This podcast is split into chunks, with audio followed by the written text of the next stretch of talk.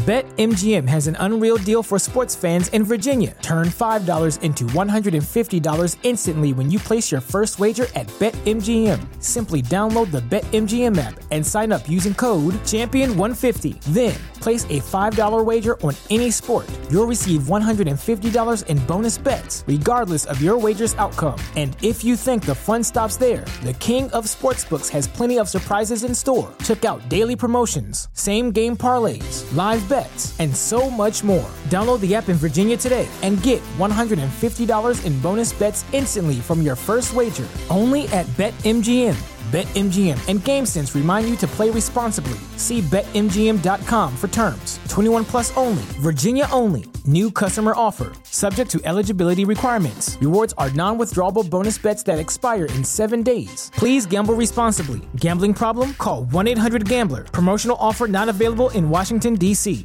What's so special about Hero Bread's soft, fluffy, and delicious breads, buns, and tortillas?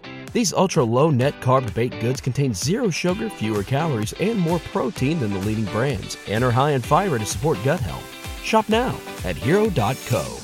Hey, it's Monique. Welcome back to the podcast, or welcome if this is your first time listening. This is the Brown Vegan Podcast, episode 138. And with this show, I love to present veganism from a practical perspective to help everyday people go vegan in a way that feels good to them. I also love to bring on guests to talk about overall wellness and vegan entrepreneurship topics because this is so much more than food. It truly is a lifestyle. You can find out more about what I do and how I do it at brownvegan.com. And also, don't forget to let me know what you think of this episode. Come hang out with me on Instagram. My handle over there is brown vegan. So, yes, I have another conversation for you. I have Larisha on the show. She and her husband run their brand and business, which is called Make It Dairy Free. You guys probably know them from Instagram and YouTube. Incredible food photography, great video production. Absolutely love this conversation with her. She was very open about her experience as far as her journey with veganism, why she and her family decided to be vegan, raising her vegan kids. We talk about recipe writing, their workflow when it comes to video production, blogging, recipe development.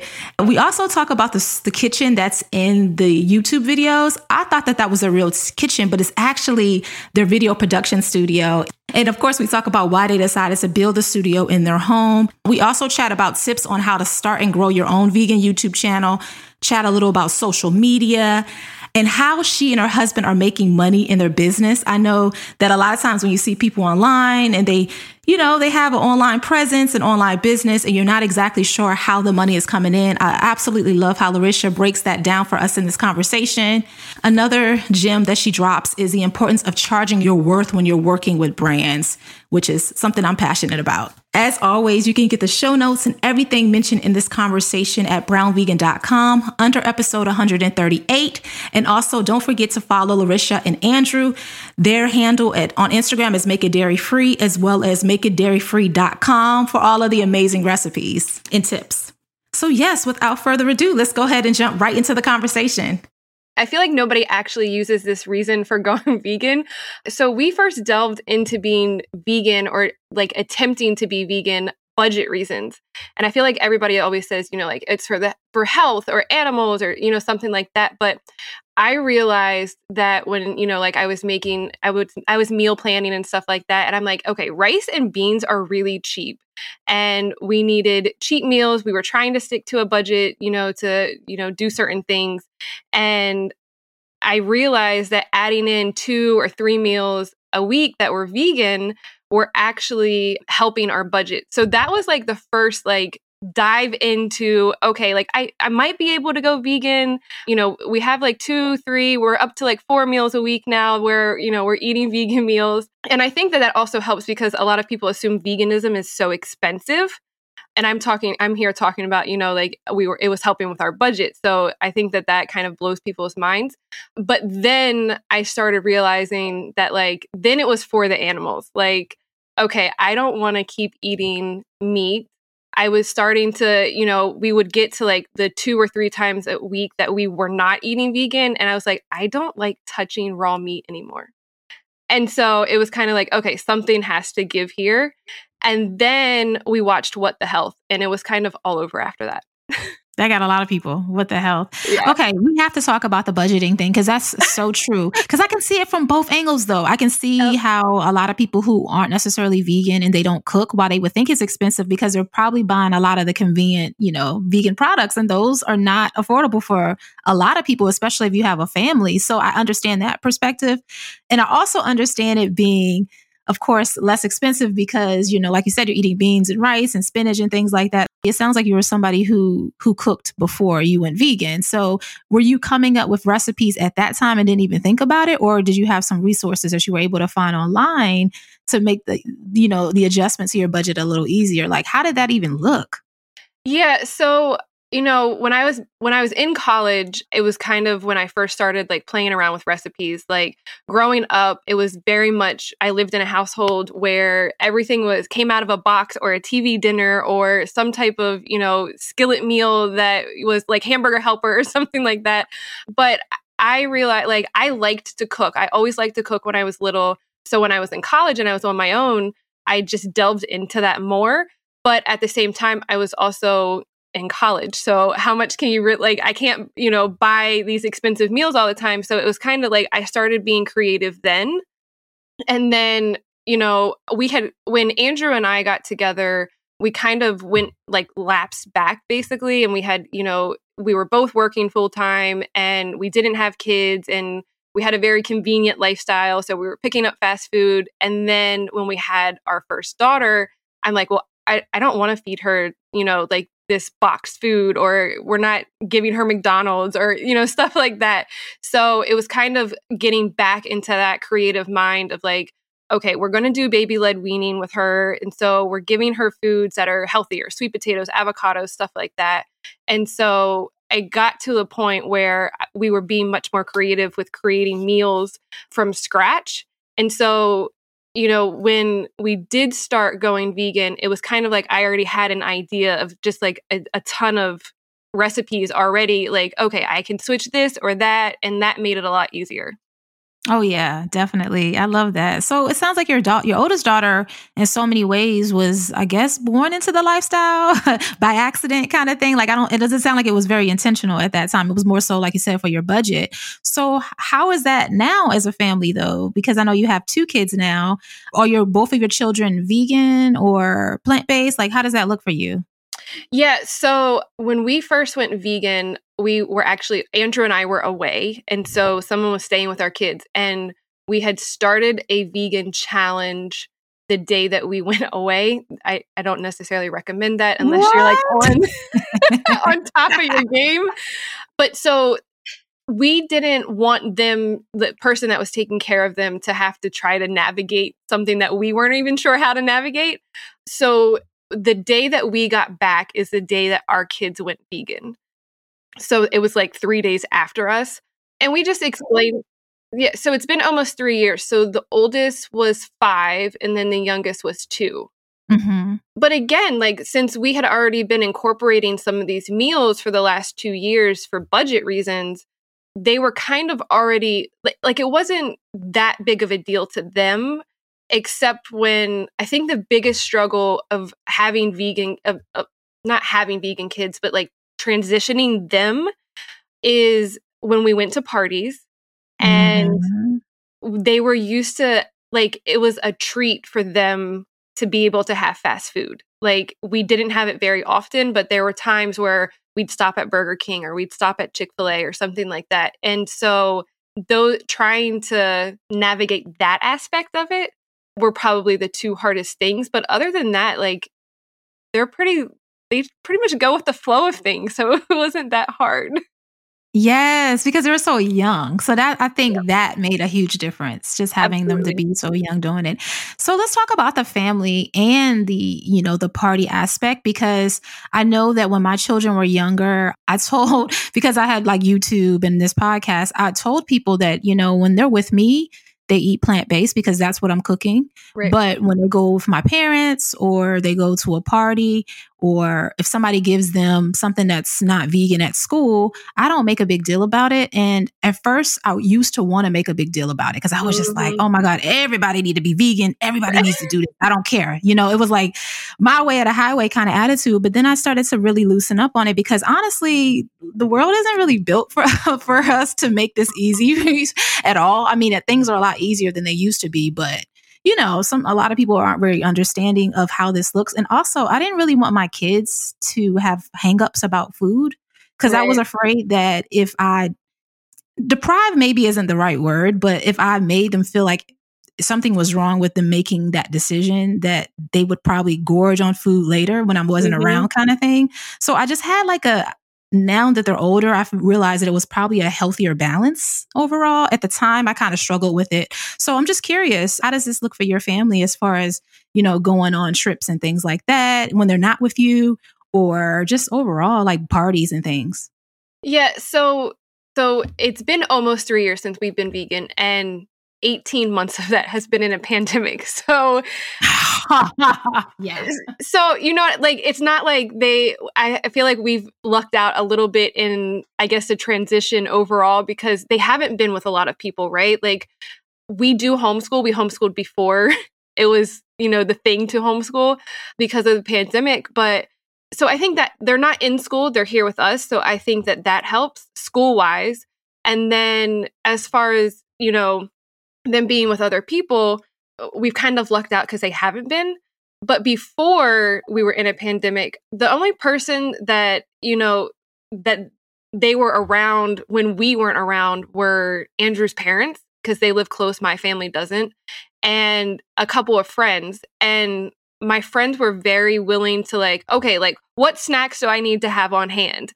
And, you know, when they come over for like a play date or something. And then his parents were always like, his mom is not, his parents aren't vegan, but they're very plant based most of the time.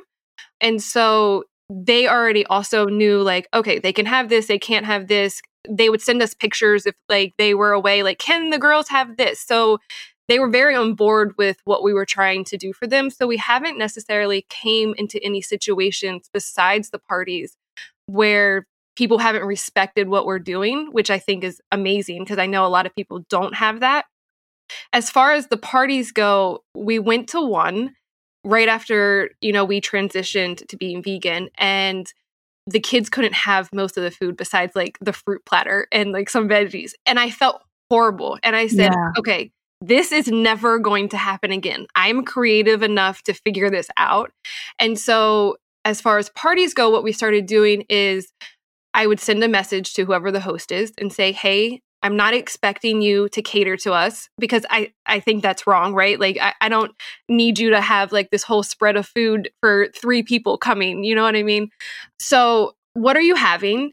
And then explain like okay well we're vegan so i'm just going to bring something similar for my kids to not feel left out. It has never been a problem. So if they're having pizza and cupcakes i bring pizza and cupcakes. Pretty much everywhere you go has a microwave so you, heat up the pizza and then they have microwave.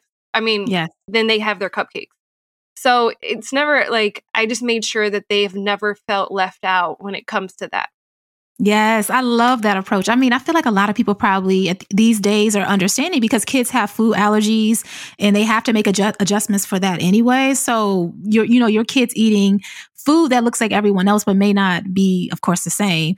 Nobody's going to notice because it looks the same as what everybody else is eating, especially like you said, cupcakes and pizza and things like that. Right. Which, you know, some of the things that people don't think we eat.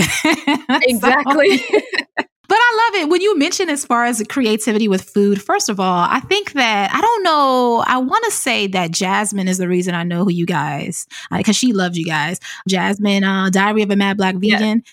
She is probably, I think she is the first pe- person to put me onto you guys. And when I went to your page, I was like, oh my God, the food looks amazing. But you know what I like about your food? I feel like the recipes, you have some that are a little more, you know, a little more work to them, but overall, it's very, very easy. And I love the new series that you guys have on your YouTube channel as far as having like, you know, the quick dinners type of thing, because I think that's a struggle for a lot of people. So, mm-hmm. your motivation as far as getting started with recipe writing and all of that good stuff, like, why did you decide that that was going to be something that you and Andrew wanted to get into?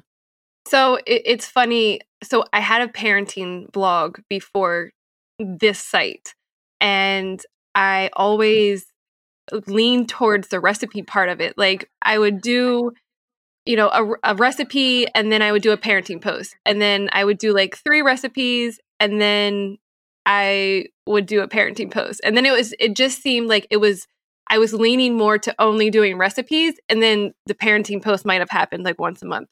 And the parenting posts were what we're doing well and the recipe posts were like some would hit some would not and i'm like it's because people don't they're not here for a recipe they're here for parenting advice.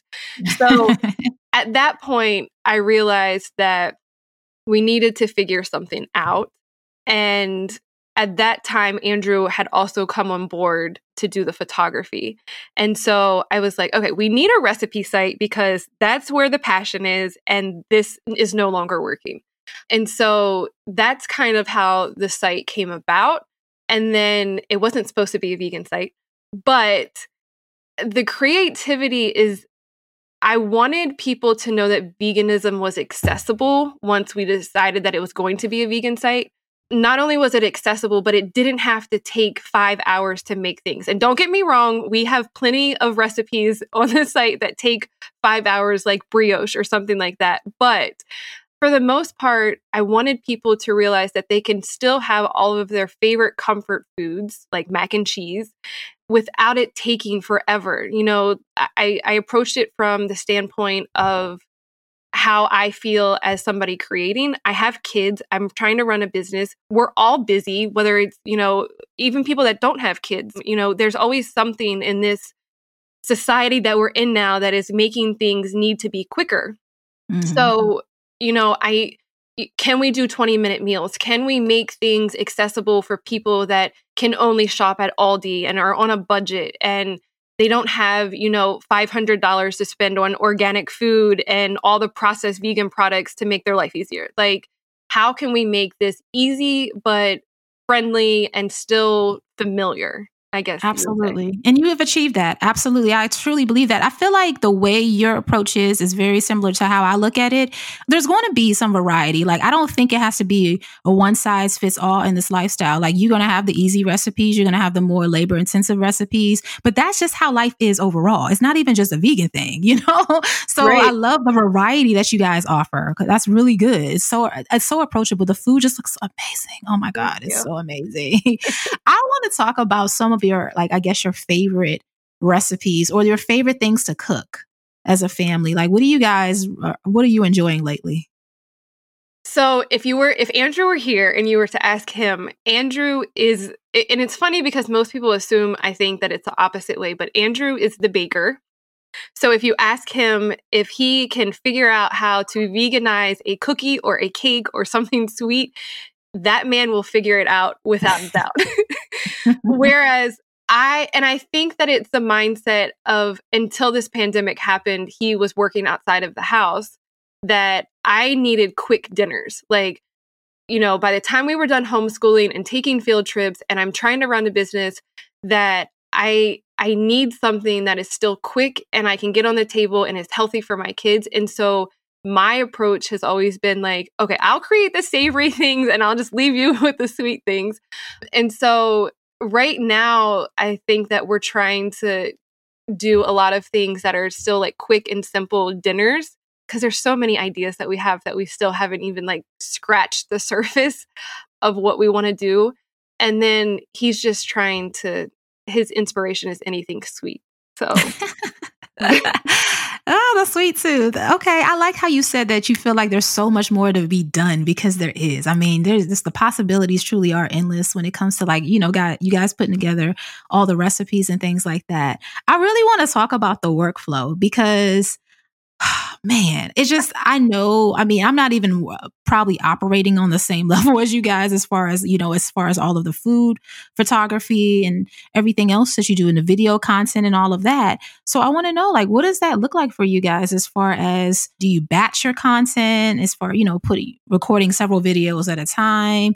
Do you like what are you doing to get your blog post done, your photography?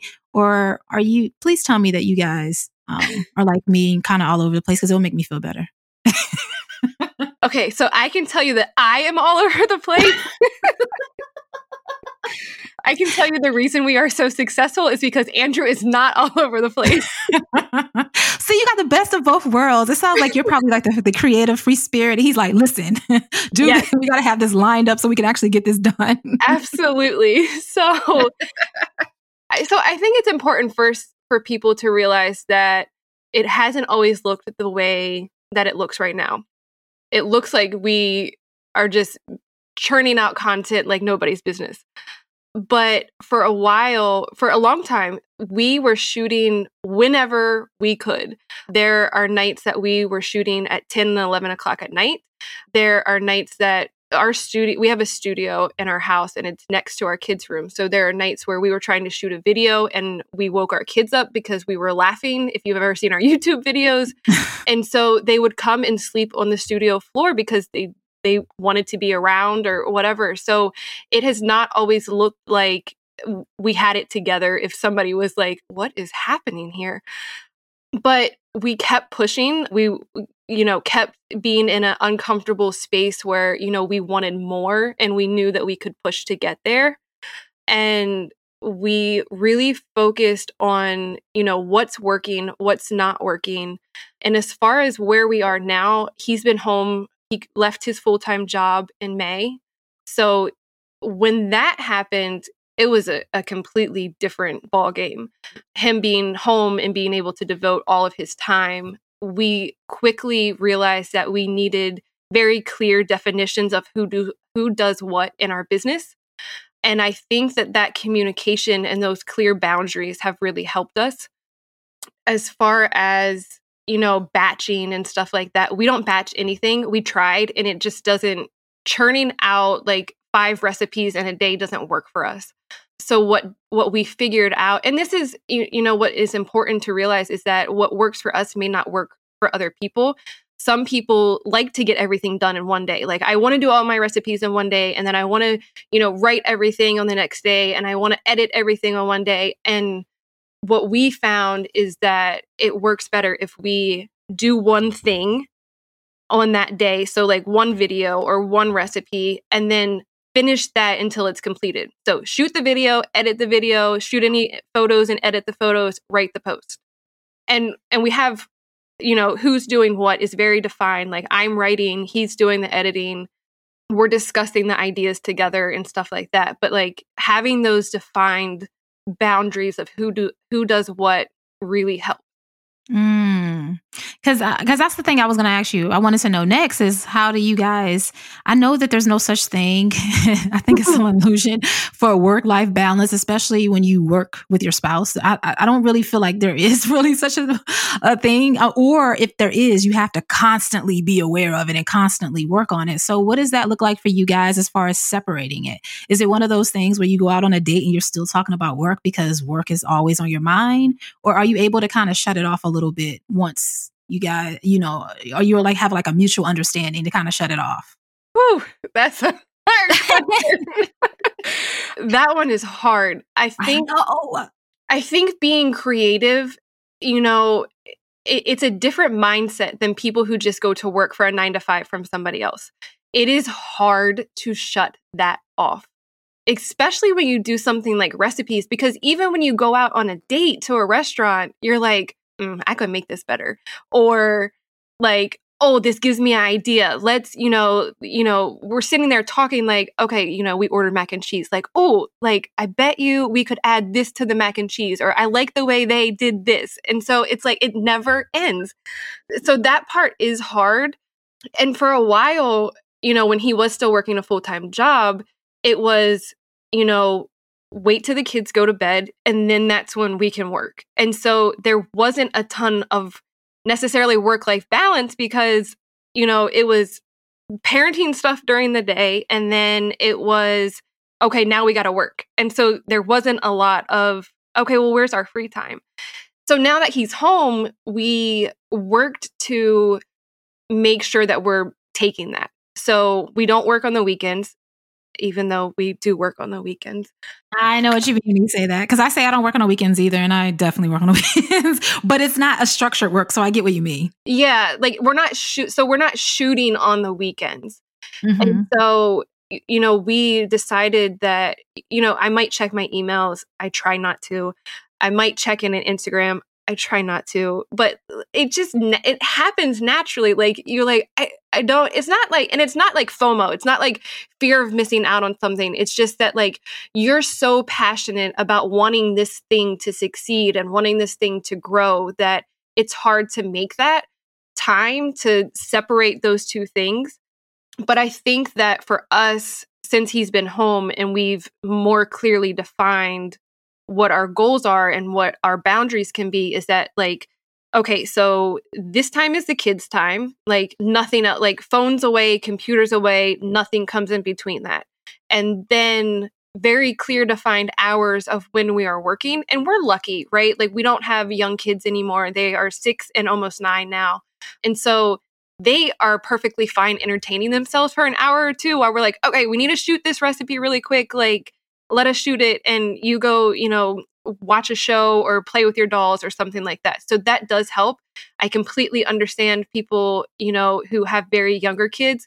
When I had my other site and I used to do live cooking videos, I, I they're still up on the internet, but like I had my kid in a baby carrier on my back and that's how I did live shows. Like I completely get the struggle of trying to balance everything. But I think where we are now is that we hustled for a year and a half to get this site where we wanted it to be so he could leave his job. That was the goal at the time. And then now we're able to clearly define what those times are. Like, this is family time, this is work time, and we try not to have them overlap anymore. Mm-hmm. That's important. I love that.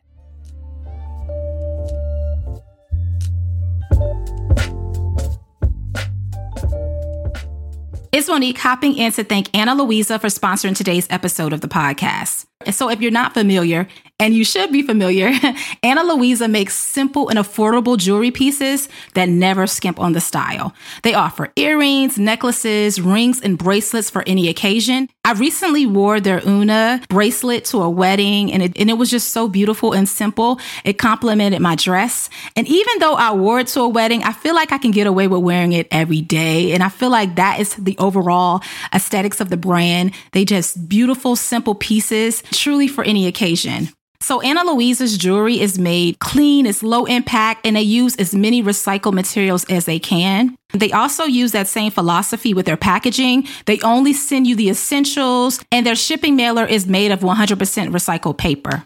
I have to say that my favorite thing about Ana Luisa, though, is that I never have to worry about using conflict diamonds. They use 100% sustainable lab grown diamonds. So, of course, all of their diamonds are traceable, they're peaceful, and they're earth friendly. With jewelry prices that only start at $39 and a new collection released every Friday, there's no better time than now to add some Ana Luisa pieces to your collection. As a listener to this show, you will receive a discount. All you have to do is go to shop.analuisa.com slash brown vegan. Ana Luisa is spelled A-N-A L U I S A. Once you go to the website, all you have to do is put in brown vegan in the discount code to save 10%. Once again, that is shop.analuisa.com slash brown vegan, A N A L U I S A. And I'll also make sure that I put a link on the blog post for you to make it easy for you to click through. So, yes, make sure that you let me know what you think once you make your purchase.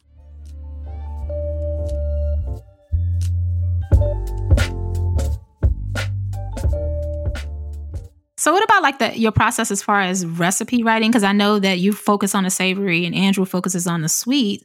Are you usually, like you said, you get inspiration from when you go out to eat and things like that, things you see online, and then are you constantly testing it? Like, what does that even look like for you guys?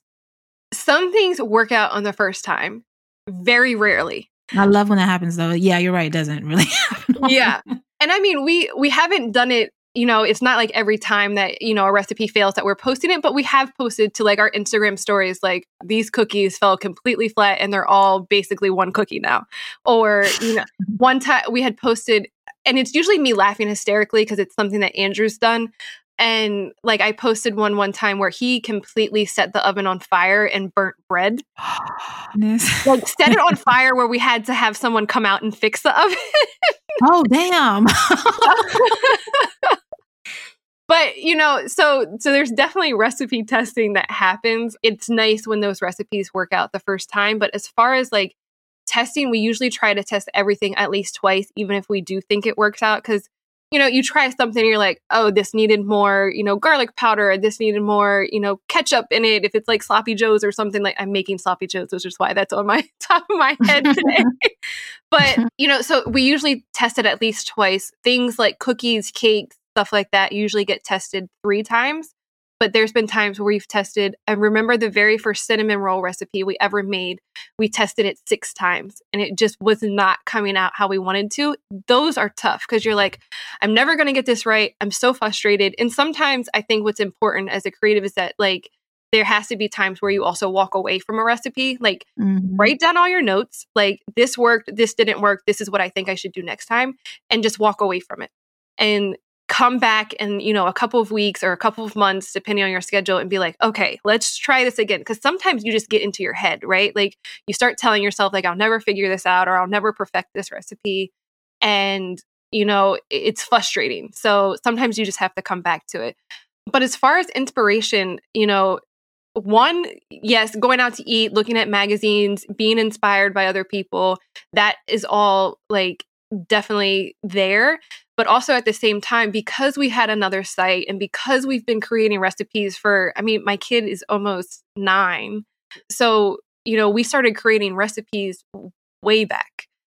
So we still have like an arsenal of ideas but then it's also like eh, take the cinnamon rolls for instance like we created a regular cinnamon roll and then we've gone on to create i think we're up to like 25 different flavors of cinnamon rolls now. So wow. like that that also is a way to you know be creative but at the same time using what you already have. We know how to make cinnamon roll dough now right? But what you mm-hmm. put into it now makes it unique or makes it different. So also like using that creativity helps us a lot. Very like very subtle changes to certain recipes spread out over time. People are like oh wow like that's really amazing but like they don't realize that on the creative side, like we're just recreating the wheel, right? Like we've mm-hmm. already done this. And then also, I think that it helps being vegan because there's so many things that we want to veganize. Yes, right. it makes, you never run out. right. It, I think it may for you know comparing vegan food creators to just other food creators that aren't vegan, I think that it makes it when you niche down into something, whether it's veganism or gluten free or keto or anything like that, it makes it slightly easier. Like, yes, recipe testing is harder because either nobody's ever done it before or you're trying to figure out this new way, like, how do I use aquafaba instead of eggs? Right. But I think that it also makes it easier because the ideas allow it to be more readily available for ideas, I guess is what I'm trying to say. Like, I know if I want to create a mac and cheese stuffed burger because I saw a restaurant create one, like, I, I know how to like veganize that, right? Like off the top, yes. I've already have mac and cheese. I know what meat I want to use for like vegan meat. And it's like, it's everything. Like, you see something and you're like, I can do that. I can make that vegan and I can, you know, people are going to want that. I think a lot of times it happens when you see like restaurants come out with things that are obviously not vegan. Or like i know one time like taco bell like took away mexican pizzas. And so we're like okay well we'll just create a mexican pizza for people to have right? You know what i mean? Like right. it, it's being able to have that available and you know saying like okay well what was my favorite foods before i went vegan let's just recreate all of them. Yeah. And when you start to think about, like, okay, what were my family recipes growing up? And what was my favorite food in college? Or what was my favorite food as a teenager at my best friend's house that her parents always made? You know, like, so when you think about those things and you're like, okay, I'm just going to veganize it, like, it, that makes the creative process of how we make recipes a lot easier. Love it. I agree with all of this. Yes. So, you know what I want to talk about? Kind of go back to what you were saying about the fact that you guys have been cre- creating for a long time. I love the fact that you mentioned that you, because you've been doing this, that's why Make It Dairy Free you know, that's why I was explosive because you did all of the work building on your other site. So you kind of had a lot of your trial and errors on that end. And no one probably saw the fact that you grew to that. And I think it's important to mention that because a lot of times people think that it's overnight success. And I know you guys recently received your plaque from YouTube for having 100,000 subscribers. Congratulations on that. Thank you. You're welcome. You're like at 130 now, girl. oh my God. Damn. When I looked up, I was like, whoa. I actually looked this morning and I was like, yo, you guys are really killing it over there. So I'm so glad that you mentioned that this was a long road and it didn't happen overnight as far as you and Andrew being able to build your brand and your business together. So thank you for that. Because I mean, people really need to see that. It's so easy, especially with social media and beautiful pictures to think that everything is all together. And a lot of times people have no idea what's going on to get to where you want to be. And it sounds like a lot of blood, sweat, and tears went into this for sure. So, yes. Tell me about the studio because I didn't know until a few months ago that you guys had a separate studio. I think I saw that on stories. I don't know. I just thought it was your kitchen, which I thought it was a bomb kitchen. I was like, that's a nice kitchen. so is it a bedroom? Because you said it was near your kids' room. So it's another bedroom or is it a converted sp- space? Like, how did you do that? Yeah. So, so when we had the, when I had the other site, so uh, this is uh, I guess going back to the whole blood, sweat, and tears thing. Like I said, like I had the other site. I was I like to create recipes on that site, but I will be the first to admit that my photos were not that good.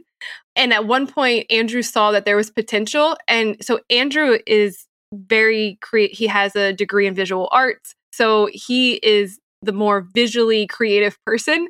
And so he was like, I love you, but these photos are not good. and so that kind of brought him on. And so we had bought new equipment for him to be like, okay, like, let me help you with this and we'll go from there. And so we were shooting in our actual kitchen for a while. And then we were like, we don't like this. And so we had a room that was supposed to be a, a guest bedroom in our house for a long time and uh, we had literally like there was a shelf that had like all of our props and then our lights and then we literally had like a a backdrop that sat on the floor and we would just shoot all the photos on there. And then when we got to the point with this site where we're like i think this could actually be something we're like we need something that is clearly defined as a studio that looks good especially for you know those those videos. If you go back to like our very beginning youtube videos you can see our actual kitchen because the studio wasn't created at that point. But we wanted something that could one always be there because trying to set up and tear down stuff with kids running around and mm-hmm. having lights that you're moving back and forth to different rooms or staying in your kitchen when you have guests over like is it's not cute or pretty so we wanted that space. So what we did, our girls have always been in the same bed, like shared a room. So we always had an extra room available and it was supposed to be a guest room but sorry anybody that wants to come visit it is not a guest room. We turned it into a complete studio. We went to ikea we bought cabinets we put them together we created eh, this backdrop that eh, everyone believes is our actual kitchen. It's so beautiful. Thank you and yeah. and so that's kind of how that came about. We just wanted something that was always constant that we could you know turn on our light and be like okay it's set up it's ready to go. Yeah because when you take some of that stress away it just is easier to produce you know to get the mm-hmm. content out. So i love that. Yeah. What do you think? Because you guys i don't even know how long have you guys been on youtube?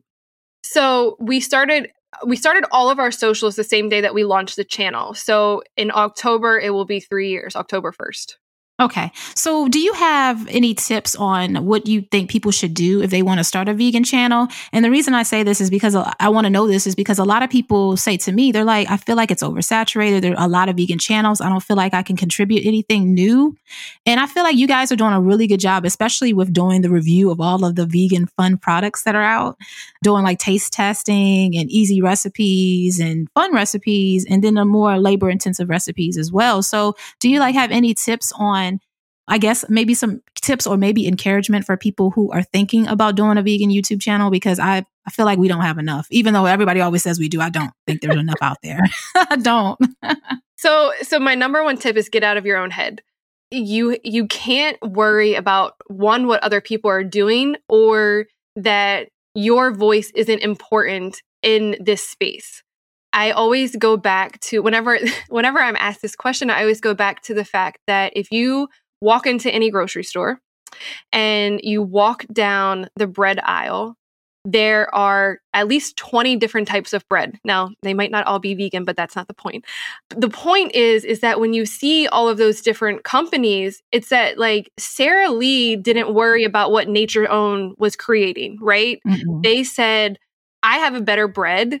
Or I like the way mine tastes, and we're gonna push it out to this market and and they had and they're both on the shelf and they're both accessible and people choose one or the other or sometimes they might choose both and that's perfectly fine. So you can't you can't worry about you know it's oversaturated or there's not space for me because you are unique in who you are. You have a voice that is different from everybody else's that somebody else might resonate with. I'm sure some people hate me or hate andrew and hate us together but we're not for them right? You know somebody right. somebody else might be for them whether it's you know so vegan or sweet simple vegan like if they want another couple like there there are other vegan couples in this space that you know are are doing similar things or you know that just might be better for them. So that's my number one tip. Just get out of your head. You can do this in their space for you. As far as what's working I, I feel like it's said so many times, but it is literally the best advice is that you have to be consistent. And this isn't just for YouTube, right? This is for your website. This is for Instagram or TikTok or wherever you are. If you can't be consistent, then you're not going to grow as quickly. And and I would say as quickly because I don't think that there's I still think you can grow.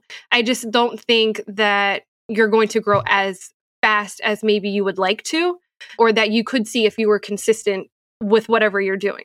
So, if that means that you can only post one video a month and that's on the 15th of the month, then that's what you do. But you consistently do it, right? Like, there's no mm-hmm. like, you know, September 15th comes and you're like, ah, you know, I, I couldn't get another video up if you can't get one video off a month, then you probably shouldn't be trying to do this space. But you know, it, it's the same thing. Like if you can post one, if you know in your head, like, okay, I can do one video a week. I can't do more than that, but I can carve out, you know, three to six hours, however long it takes you to create a video, and I can create one video a week. And that video goes up on Mondays at 6 p.m. Eastern Standard Time forever. And then, and that's what we did for a long time, right? We posted one video and it went up at the same exact time every single week at the exact same time. So I don't remember what day or time it was, but it was like Thursdays at 4 p.m. That's when the video went up. And so that trains the algorithm to say, like, okay, we're going to get a new video from this person on this day at this time. And so that's when we'll start to push out their stuff. So being consistent can it, it, just helps you grow so much faster and then when you can add more and be consistent about it don't say like oh i'm going to add one more video and then post a video tw- two weeks in a row like two videos two weeks in a row and then just never do it again because it's just mm-hmm. going to hurt you but if you can move up more so when we went from one video to two videos a week we grew much faster but again, we were mm. being very consistent about it. And we had an arsenal of, of videos ahead of time. Like we didn't go into two videos saying like, okay, like we're going to have to just add all this extra time into our week. No, we we had a built up stash of videos before we You actually got on that schedule. People think that, you know, like, well, I created five videos, I need to post all five of them so people see me more. And it's like, no, that's actually not the case. Like just consistently drip it out instead of like all at once. Cause then they get five videos at once and then you don't post again for five months. And they're like, Yes.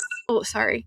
No, I do that all the time. And, well, so, look, what is your alarm going off about? Because mine is always going off telling me to eat or go drink water and stuff like that. What is yours saying? If you could tell us, it's actually telling me that, that my older daughter has dance class. oh, so we, we got to get off. Okay, so we'll be we'll no, wrap no, it up real fine. soon. Okay. I know it's like even even though you know like when we started recording and 30 minutes before you said, "Well, where are you? Like, where's the link so that I could do this? It, I have to set an alarm. I set an alarm and I still was like, oh, let me snooze it for a few minutes. And then I st- still didn't do what I was supposed to do. So I understand why you have to set an alarm for an alarm for everything because yeah. these days you'll forget stuff. So I get yep, it. Absolutely. So out of all of the plat, wait, did you have anything else to say about that? Did you want to add anything else about the YouTube? No, I think I think honestly, I think that if you're consistent, that you will you will grow, and and that you're your own. Don't try to be anybody else. That I right. guess that would be my other tip. Like, don't try to you know do something that somebody else is doing in the way that they're doing it. Like, obviously, everybody we're in a creative space, right? Like, we're all going to have similar ideas. We're all going to like be like, oh, I like what they're doing. Let me try that, or you know, but like make it your own in some type of way. Like, don't just like copy jack everything everybody else is doing because that yeah, will never obvious when you do that too. Very yeah. obvious, and nobody's care. No one cares when you do that. They're not interested in your content for They're sure. Like, next, yeah. you know what I want to ask you though, because there's so much noise these days. I mean, we can be YouTube, blogging, Instagram, TikTok, just Twitter, everywhere. Out of all of the platforms, which one do you feel the most at home? Which one do you love the most? Oh man, that's hard. Not TikTok. Uh-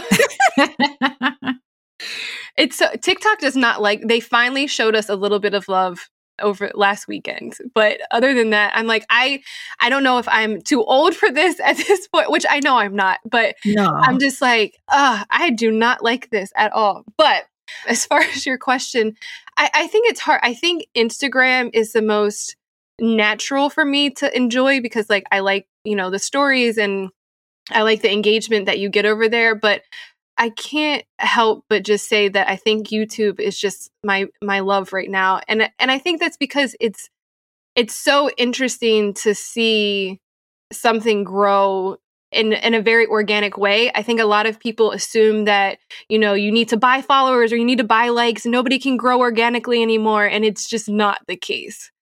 And so I think that because our videos live there and most of our videos are us showing our personality. The fact that people have embraced us for who we are, like, just really makes me smile. Yes, that's refreshing. I love that. I love yeah. it. So, because of course you and Andrew are running your business together and he's been home, you said since about what, April of this? Is it been from this year or last year? This year. So, May, okay. May 1st was his first day. Okay. So, how does that look as a family? Because there's one thing I know that when I first started my business, my children were young, a lot younger, and I was married. And so, because I had my husband's full, my ex husband's income, it didn't really, I didn't have the pressure of making sure that I was being able to pay like the mortgage and things like that, which I know can be a difference, you know, a level of stress if it's, you know, you doing it as a team with you and your husband. So, I wanted to know, like, what, what streams of income are you guys mainly focusing on to make sure that you not only bring in the money that you need to pay your bills but also you know build for your future as well like what what what are you doing for that that is such a good question because before he came home before he you know put his two weeks notice in at his full-time job we were like are we sure about this like are, mm-hmm. are we mm-hmm. really about to do this and then even like the first day we're like are you sure you don't want to go back? Like, it it's scary, right? Like, it's scary to take a leap of faith and and not only trust yourself but trust the process because in this space, there's a lot of times where money flows really easily, especially you know times like you know the fourth quarter and stuff like that where you know everybody wants All to hire you. yeah. yeah you know we're a recipe site so everybody's looking for a recipe. So you know it's it's much easier to have money then but then there's other months like february where you're like uh i'm not so sure about this. So i, I think what I, I think the first thing before if anybody is listening to this and saying like okay i want to bring my spouse home or i want to leave my full-time job is the most important thing that we did is we made sure that we had six to nine months of savings that you know, we won't struggle if we don't make another penny for six to nine months, right? Like mm-hmm. it, it's a safety net. And having that has allowed us to take a little bit more risk and, you know, create things the way we want to without like feeling stressed that we don't know if we're making the right decision anymore. So I think that so our two main sources of income are our YouTube ads and our website ads. And I think that it might come as a shock to some people that we don't like to do sponsorships. And it's not that we don't like to, but I feel like sometimes people take on too much and they undervalue themselves because they're just trying to make money, which I completely understand. We were, when I had the other site, like I was completely there, like, you know, I wanted to stash away money or I wanted to feel like I was contributing to, you know, our income and stuff like that. And so I would take these gigs for, you know, $200 or $300 and at the time I was like, wow, look look how much money I'm making. This is this is so cool. I, I made money writing a blog post, right? And, and I think that if you're in the position where, you know, that is a lot of money to you, because I also realize that for a lot of people that that is a lot of money, then take it right? Like if that's important to you, then take it. But I think that you have to get to a point at some time where you realize that, you know, when you break those numbers down, where, okay, it takes me six hours to go to the grocery store and create the recipe and maybe test the recipe two or three more times. And I've spent the money on the ingredients. And now I have to edit it. So that takes more time. And then I have to post it. And then I have to make sure that if people engage with the post, that I'm engaging back with them like when you break that down that $200 is now you know eight nine ten dollars an hour sometimes. And mm-hmm. is that worth your time? So i think you have to ask yourself that like or am i worth more? And so we have got to a point where one sponsorships have to be so on brand with what we're doing. I'm not just gonna like take something like somebody's like, hey, do you want to talk about this diet pill? No, because I don't want to promote that culture and we don't take anything like that. So, mm-hmm. like, it's mm-hmm. not a good fit for us. But also, we have to value our time. Like, how much do we think we're worth? We have the audience, right? Whether, you know, you have 5,000 followers or you have 120,000 followers, like, you, we have the audience we know that the quality of what we're putting out is good, is great. There's nobody going to be like nitpicking our photos that's a sponsor, right? I know that the way we write can grab people's attention so it draws them in. The only thing I can't really control is the fact that the algorithm, whenever you hit ad inside inside of something, like it, it doesn't want to show anybody. but yes, right.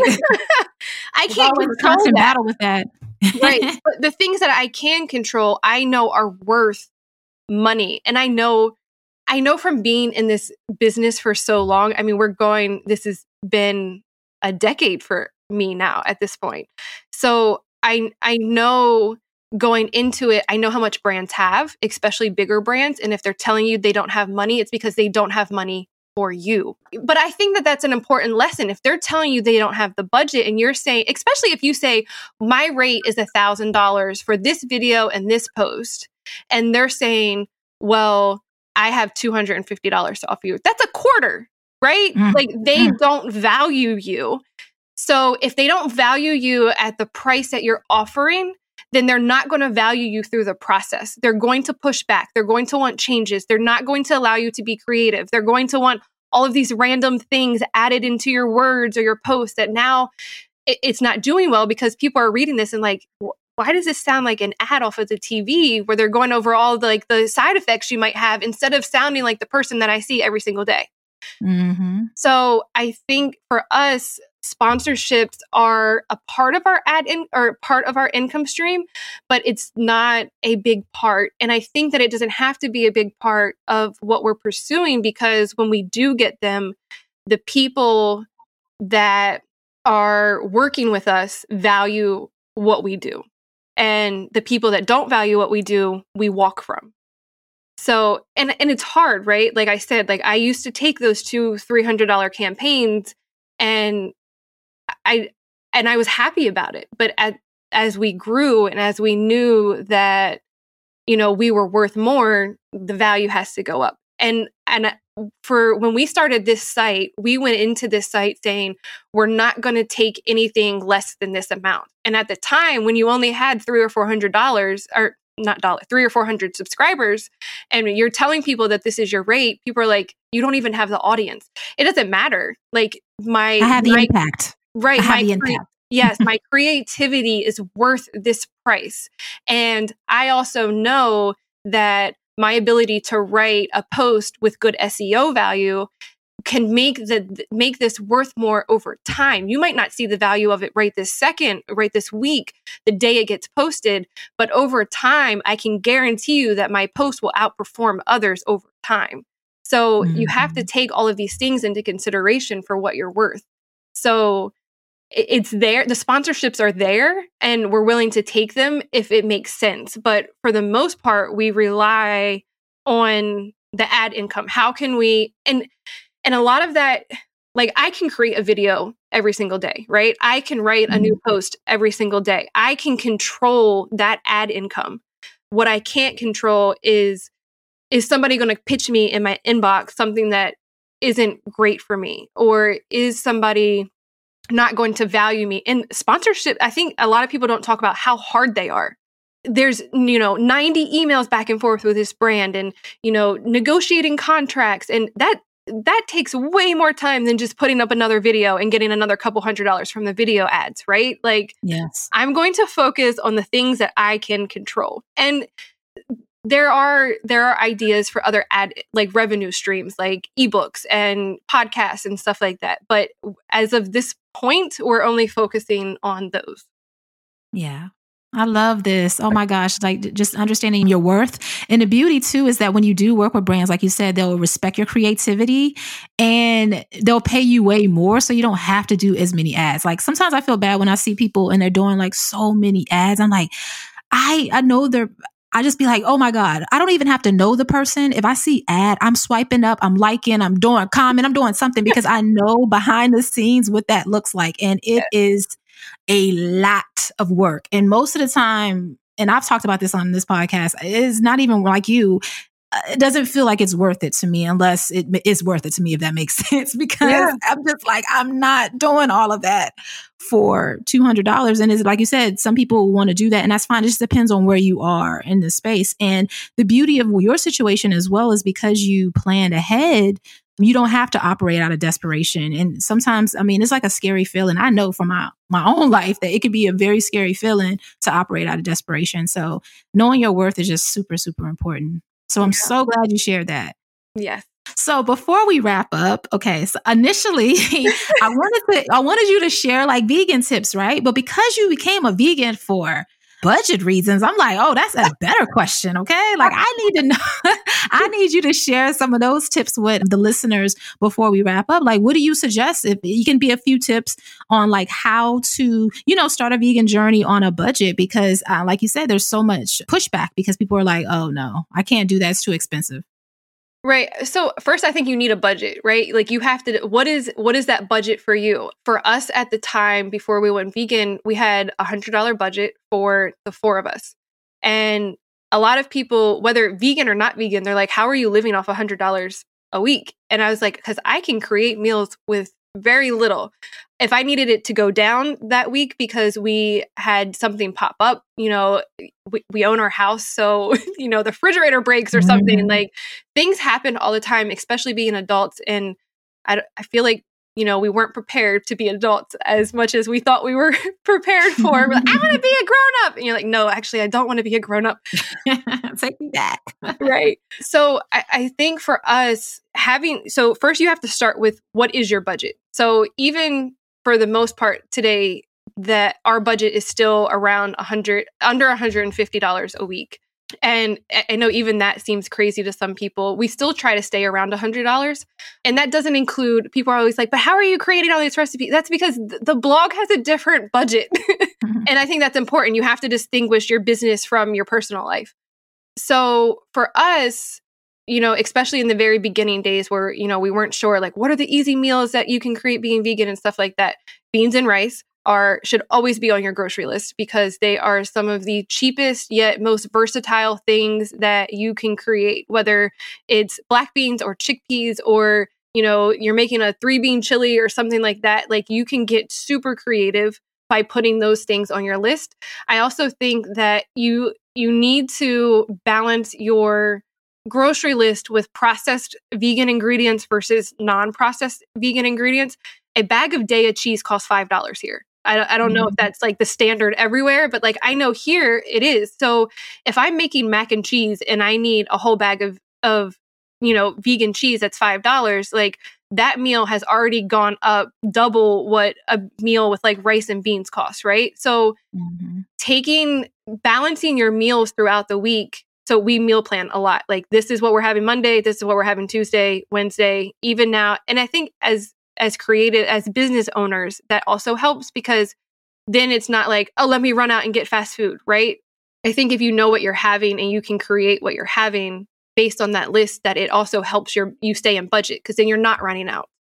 But for us, so we'll balance a meal that maybe we use a package of Gardein and a package of Daiya cheese with a meal that doesn't cost so much. So, you know, Monday's meal might be tacos with like lentils and tomatoes and stuff. And that meal only cost like $3, right?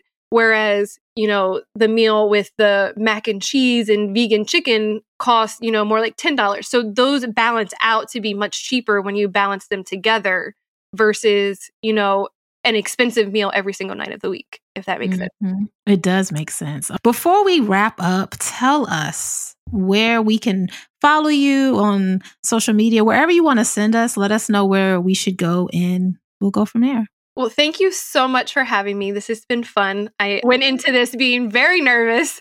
I told you to have a reason to be. so, thank you again for having me. As far as where people, we are literally at Make It Dairy Free on every single social media platform or at, or not at, but makeitdairyfree.com is our website where you can find all of our recipes. Yes. Thank you so, so much for being on the show. I know, I feel like I've gotten so many like life lessons. We got food lessons in this episode. We have life lessons, entrepreneurship lessons. And I just really look forward to seeing you guys continue to grow and really appreciate your time. Thank you so much. I really appreciate that.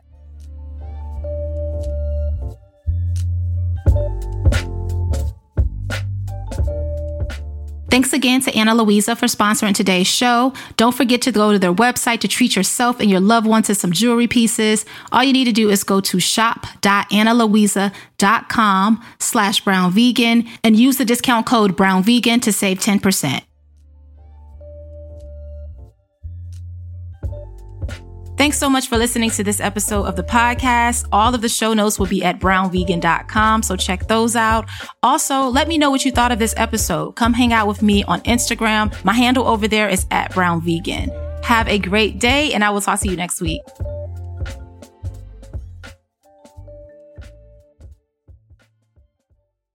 Say goodbye to your credit card rewards. Greedy corporate mega stores, led by Walmart and Target, are pushing for a law in Congress to take away your hard earned cash back and travel points to line their pockets. The Durbin Marshall credit card bill would enact harmful credit card routing mandates that would end credit card rewards as we know it. If you love your credit card rewards, tell your lawmakers hands off my rewards. Tell them to oppose the Durbin Marshall credit card bill.